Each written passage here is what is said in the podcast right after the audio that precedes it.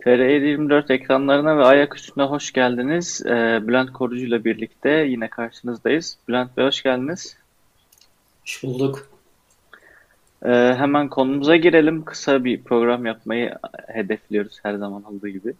Ee, bu hafta Kemal Kılıçdaroğlu'nun, CHP lideri ve ana muhalefet lideri Kemal Kılıçdaroğlu'nun e, açıklamalarını konuşacağız. Çünkü herkes bir anlamda e, ona kilitlenmiş durumda. Çünkü Kemal Bey aynı zamanda AK Parti'nin gidici olduğunu ve yeni dönemde e, kendisinin bir oyun kurucu olduğunu ima eden hatta bunu bazen doğrudan söyleyen işler de yapıyor. Geçen hafta CHP'nin e, Mersin mitingi gibi mesela erken seçim çağrısı yaptı orada yine. E, Kemal Bey'in bir Twitter üzerinden yayınladığı son bir mesajı var. Demokrasi çağrılı, demokrasi vurgulu. İsterseniz onu bir öncelikle izleyelim sonra sözü size bırakayım. 1. İnsan Hakları ve Eşitlik Kurumu, İnsan Hakları, Eşitlik ve Özgürlük Kurumu adıyla yeniden yapılandırılacak. Bu kuruma tahsis edeceğim bina için gözüme saray hükümetinin propaganda aygıtı olan İletişim Başkanlığı'nın binasını kestirdim. 2. Devlet adaletle yönetilecek ve hiçbir yurttaşın özgürlüğüne müdahale edilmeyecek. Bu çerçevede fikir ve ifade özgürlüğü, inanç özgürlüğü, yaşam tarzı özgürlüğü ve benzeri tüm özgürlükler herkes için güvence altına alınacak. 3. Birey olma özgürlüğü ve güvenlik hakkı sağlanacak. Tüm yaşam tarzları güvence altına alınacak. Geçmişte devletin bireysel hak ve özgürlüklere müdahalesine maruz kalmış vatandaşlarımızın mağduriyetleri aralarında tazminat ödenmesi seçeneği de olacak şekilde giderilecek. 4. Sorulamayacak sorular kanunu çıkarılacak. Bir daha ifade edeyim. Sorulamayacak sorular kanunu çıkarılacak. Özgürlükler güçlendirilecek. Örneğin kamu ve özel sektör işe alımlarında her türden ayrımcılığın önüne geçilecek. İşveren tarafından sorulamayacak ve bireyin beyan etmek zorunda olmadığı unsurlar bu kanunda net bir şekilde tanımlanacak. 5. Bilgiye erişim ilkeleri özgürlükler bağlamında netleştirilecek. Vatandaş denetimi mekanizması tesis edilecek. Bir daha ifade edeyim. Vatandaş denetimi mekanizması tesis edilecek. 6. Adil devlet yurttaşların hak ve özgürlüklerini kısıtlamayacak. Yasalar ve diğer tüm düzenlemeler herhangi bir vatandaşın kimlik, etnik köken, din, engellilik, cinsel yönelim veya yaş özellikleri nedeniyle dezavantajlı duruma düşürmeyecek şekilde hayata geçirilecek. Evet, Kemal Kılıçdaroğlu'nun vaatleri diyelim bu şekilde insan hakları ve demokrasinin de özellikle Türkiye'de e, ve eşitlik ilkesinin uygulamalarıyla alakalı hemen size bırakıyorum. Siz nasıl buldunuz açıklamayı? E, inanıyor musunuz, güveniyor musunuz öyle söyleyeyim. Valla Recep Tayyip Erdoğan e, tecrübesinden sonra yani AKP'nin Türkiye'yi Kopenhag'a götüreceğim, Avrupa Birliği'ne götüreceğim diye kandırıp kamyona doldurup götürüp geçen hafta konuşmuştuk. Çin sahillerinde bir yere terk etmiş olması insanları tedirgin ediyor, endişelendiriyor. Bu sefer yoğurda üfleyerek yeme ihtiyacı hasıl oluyor ki bence doğru bir e, endişe, doğru bir tedirginlik.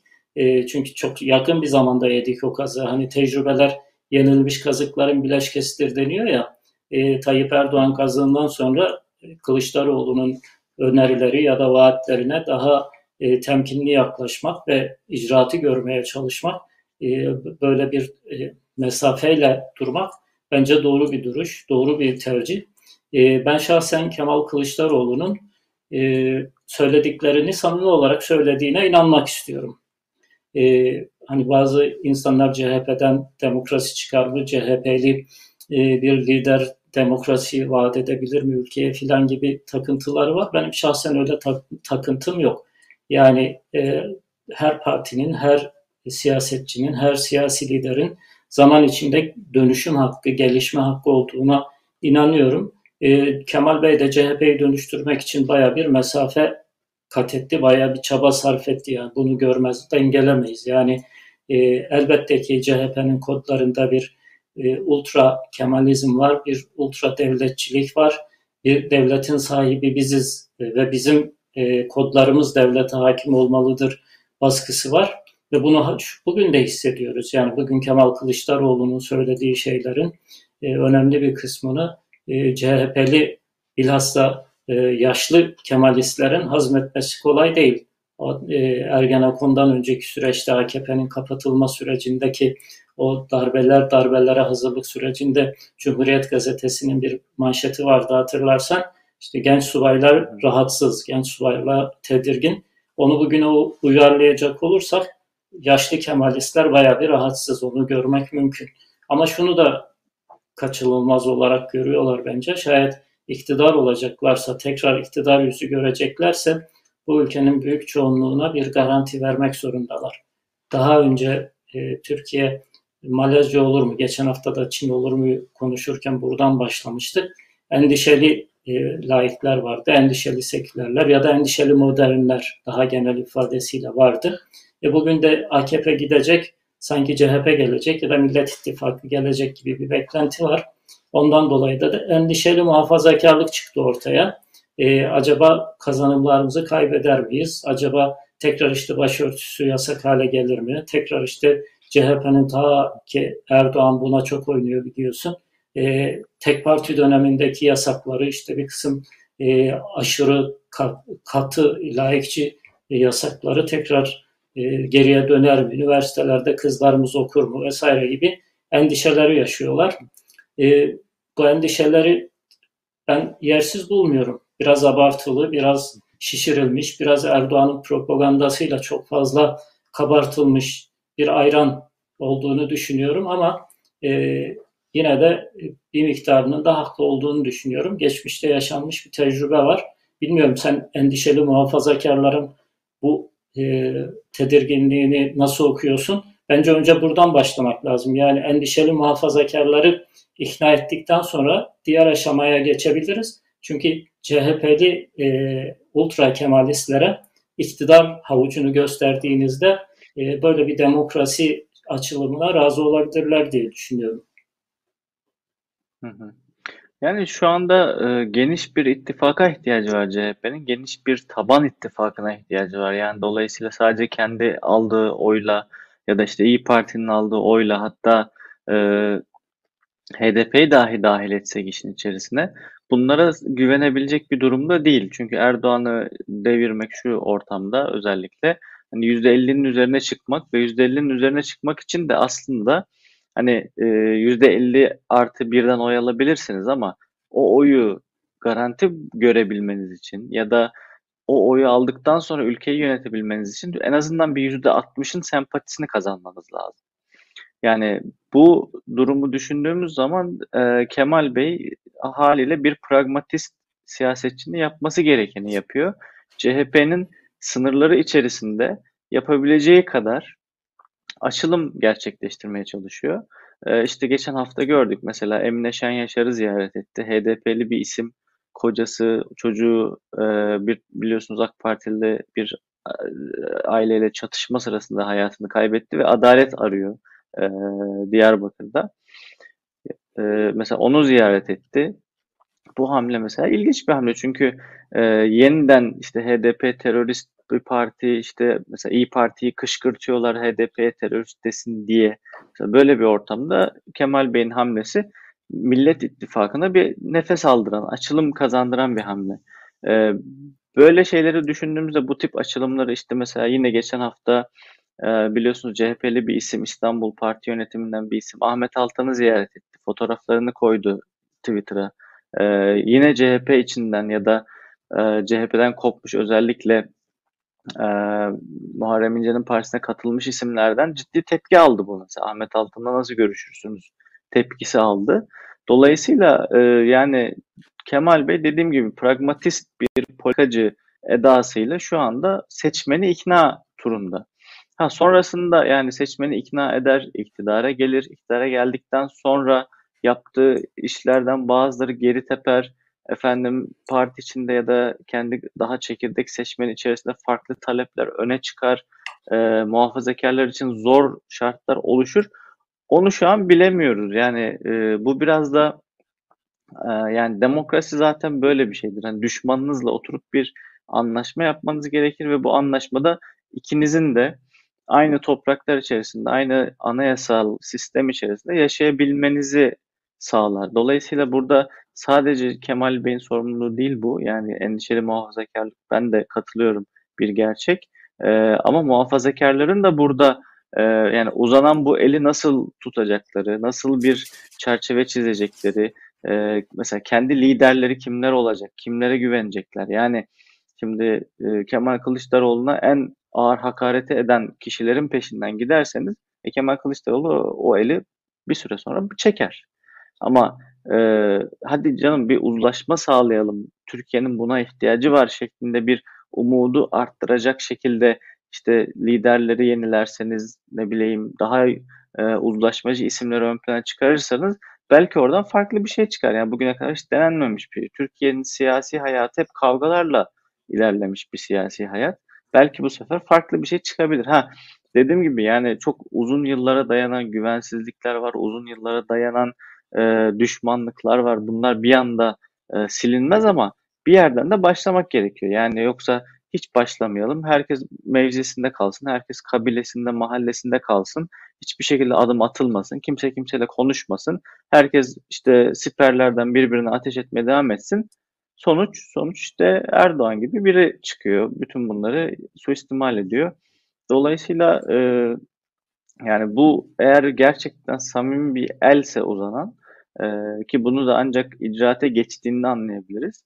E, bunu tutmak ve buradan da dediğim gibi bir çerçeve çıkarmak gerekiyor. Doğru taleplerde bulunmak, doğru adımlar atmak, doğru noktalara odaklanıp geleceği inşa etmek gerekiyor diye düşünüyorum.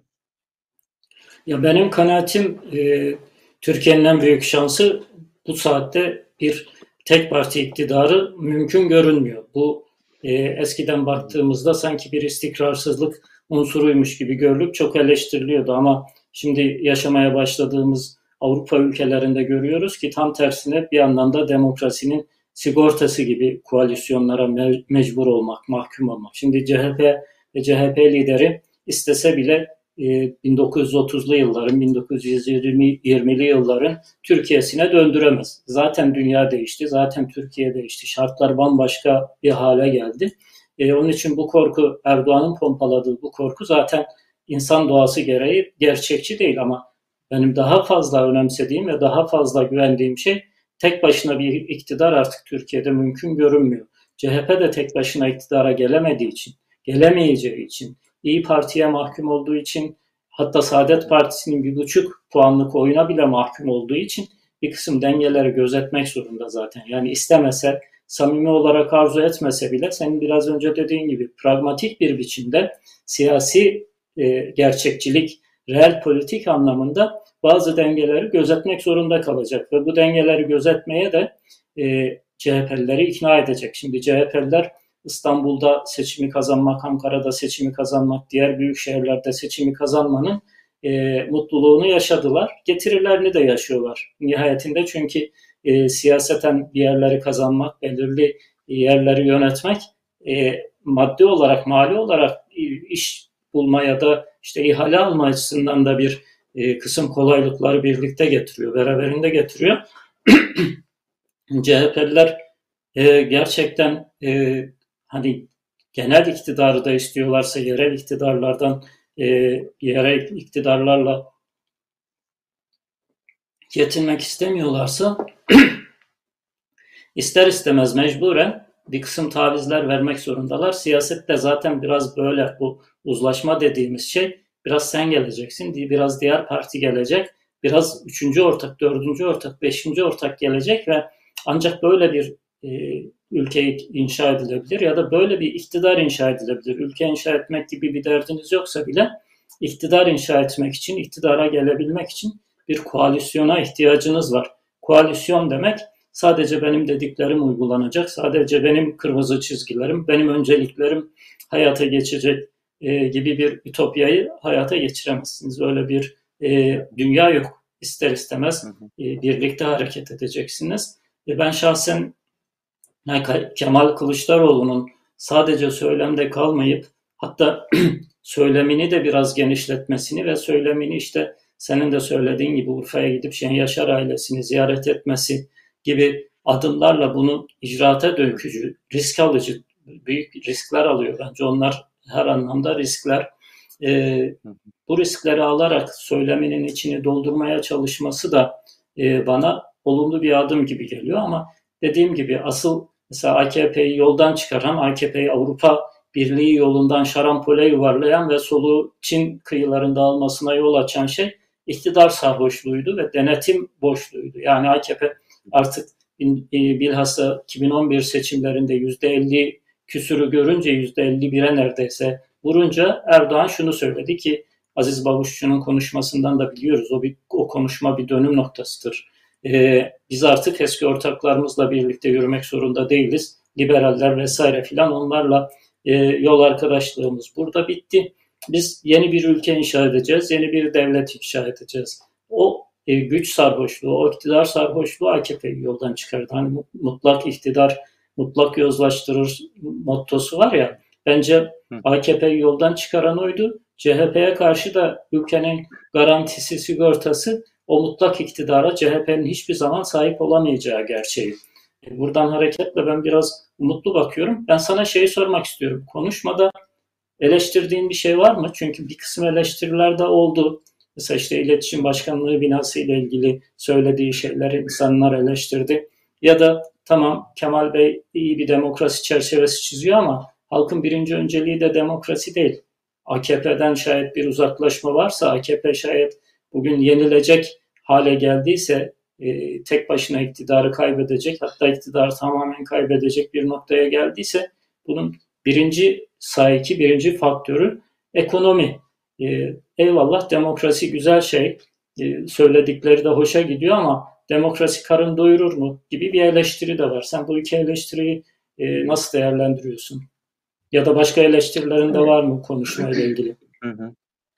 Yani şöyle düşünüyorum hani ilki haklı bir eleştiri. İletişim başkanlığı binasının işte bir e, gasp ürünü olması e, noktasında tabii ki de işte Kılıçdaroğlu'nu belki daha iyi bilgilendirmek gerekiyordu veya işte kendisinin bunu düşünüp e, bunu söylememesi gerekiyordu. Ama öte taraftan Türkiye maalesef şöyle bir ülke. İnsanların hikayeleri çok ayrışıyor. Yani e, işte oranın bir gasp ürünü olması, bir e, işte gasp edilen bir bina olması belki toplumun bir kesimi için e, ciddi önemli bir hadise ama diğer bir kesim için çok da önemli değil. Türkiye'de çünkü binlerce böyle örneği olan bir hadiseye dönüşmüş durumda.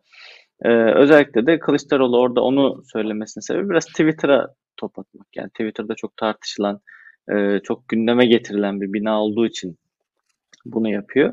Ama haklı bir eleştiri yani bunu tabii bu durum bunu şey yapmaz, e, reddetmez.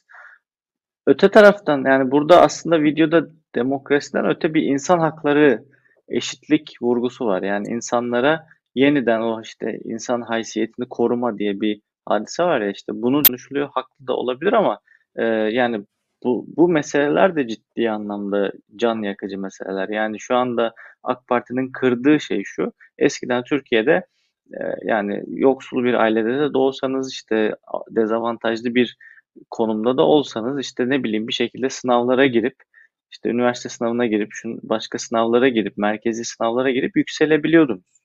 Mesela bu Asya'da şu andaki bütün eğitim modeli bunun üzerine kurulu. Merkezi sınavlar sizi o katı toplumsal yapı içerisinde yükseltebiliyor. İşte sosyal mobilizasyonu sağlıyor. Türkiye'de böyle bir ülkeydi eskiden. Yani e, işte devlet üniversiteleri vardı, özel üniversiteler vardı, şu vardı, bu vardı ama e, yani bir e, sınıfsal çeşitlenme vardı ama yine de eğer e, iyi çalışırsanız ve işte zeki bir öğrenciyseniz bir şekilde de yükselebiliyordunuz, tırmanabiliyordunuz. AK Parti bunu kırdı. Yani şu anda AK Parti işte zengin bir ailede doğmuşsanız zengin devam ediyorsunuz hayatınıza. Yoksul bir ailede doğmuşsanız daha ileri gitmeniz için çok daha fazla önünüzde engel var. Yani işte TÜGVA belgelerinde mesela e, karşımıza çıkan ilginç bir şey var. Benim de daha önce e, böyle AK Partili arkadaşlarımdan vesaire duyduğum şeylerdi bunlar. O zaman da şaşırıyordum. Burada çok net bir şekilde karşımıza çıkıyor. İşte iyi bir arkadaş ama yoksul Şekil Babacan da bana verin ben hallederim modunda. Yani bir tezgahtar, bir esnaf ağzıyla konuşuyor. Hani vatandaş anlasın diye herhalde öyle yapıyor ama öte taraftan da yani ya kardeşim biz bir millet ittifakıyız. Bizim ekonomi programımız şu, planımız bu da demelerini bekliyorsunuz. Tabii e, bununla ilgili de henüz bir net çalışma ya da net bir söylem geliştirilmiş değil. O yüzden de bu tip eleştirilerin çıkması çok doğal diye düşünüyorum. Evet ben de e, hani eleştirileri önemli oranda haklı buluyorum. Eleştiriler zaten geliştirir. Yani şayet Kemal Kılıçdaroğlu ve eleştirilere kulağını kapatmazsa yol haritasını çünkü Cumhur İttifakı'nın lokomotifi o gibi ki affedersiniz Millet İttifakı'nın lokomotifi o gibi görünüyor. Bu eleştirilerle yol haritasını, yol güzergahını biraz daha e, netleştirebilir, biraz daha kısaltabilir, biraz daha güçlü hale getirebilir. E, o eleştiriler içerisinde e, ben bir kısmına katılıyorum, bir kısmını da şöyle farklı düşünüyorum. E, demokrasi e, ekonomik refahın aslında bir anahtarı haline gelebilir. Evet dünyada e, çok totaliter rejimler de var, çok tek adam e, diktatörlükleri de var, ekonomileri düzgün ama sorun şu, o düzgün ekonomi ya da güçlü ekonomide paylaşımın adaletli olmaması. Türkiye bu sorunu yaşıyor ve bu sorunu çözebilmenin yolu da aslında demokrasiden geçiyor. E, eşit paylaşımdan, adaletten geçiyor. Türkiye'de hani adalet deyince sadece adliye saraylarında dağıtılan sana, sana şu kadar mahkumiyet verdik, sana şu kadar e, beraat verdik filan değil. Adalet dediğimiz şey yukarıdan aşağıya devletin bütün kurumlarının e, uygulaması gereken şey. Yani sen çok güzel özetledin. Yani iş alımlarından tut okullara girişlere varıncaya kadar Türkiye'de hani bu sınıf atlamanın önemli şeylerinden bir tanesi e, devlet okullarıydı. Bilhassa Anadolu liseleriydi. Buralarda yetişen insanlar işte çok iyi bürokratik konumlara, çok iyi siyasi konumlara falan gelebiliyorlardı. Türkiye bugün onu kaybetti. O imkanı kaybetti. Şayet demokrasiyi geliştirirseniz e, ülkenin ekonomik olarak kazanımları da daha fazla artar diye düşünüyorum ben de. E, onun dışındaki eleştirilerin de e, çünkü Kemal Kılıçdaroğlu her cumartesi bir video yayınlıyor. 5-6 dakikalık bugün bu haftaki 7 dakikaydı gerçi. Videolar yayınlıyor ve bu videolar devam edecek. Biraz yolun sonuna baktığımızda aslında e, son kararımızı vermeliyiz diye düşünüyorum. Ekonomiyle ilgili muhalefetin suskunluğu eleştirisine ben de katılıyorum. Yani e, sadece e, eleştiriyorlar, sadece kötü tabloyu çiziyorlar. Halbuki o kötü tabloyu vatandaş onlardan çok daha iyi görüyor. Yani her gün markete gidiyor, değişen süt e, etiketini görüyor. Her gün markete gidiyor, değişen bebek maması etiketini görüyor. Yani halka artık e, ekonomi çok kötü durumda diye anlatmanın bir mantığı yok. Halk zaten yaşıyor bunu, bizzat yaşıyor. E, o zaman buradan nasıl çıkacağımıza dair bir şeyler söylemesi lazım muhalefetin. Onun biraz eksik söylüyorlar ya da neredeyse hiç söylemiyorlar. O konuya biraz daha tahkimat yapmaları gerekir diye düşünüyorum.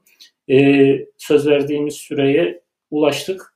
Senin sözlerini alalım ve e, sen başladın yine programı sen kapat. Benim ekleyeceğim bir şey yok aslında. Ee, yani umarız bir şekilde bu karanlıktan çıkılır. Yani bir ışık görünür. Zaten 2023'te yapılacaksa dahi seçim işte bir buçuk yıldan az bir süre kaldı neredeyse. Yani dolayısıyla artık hani bir şekilde bir son düzlüğe doğru gider adım e, hızla yaklaştığımız e, görülüyor. E, ama tabii ekonomik tabloda çok ciddi riskler taşıyan bir tablo inşallah daha iyiye doğru gider. Sizin ekleyeceğiniz bir şey yoksa bu haftayı e, böylelikle kapatalım. Önümüzdeki evet, hafta yeniden ayak üstünde önümüzdeki hafta yeniden ayak üstünde görüşmek üzere. Herkese hoşçakalın.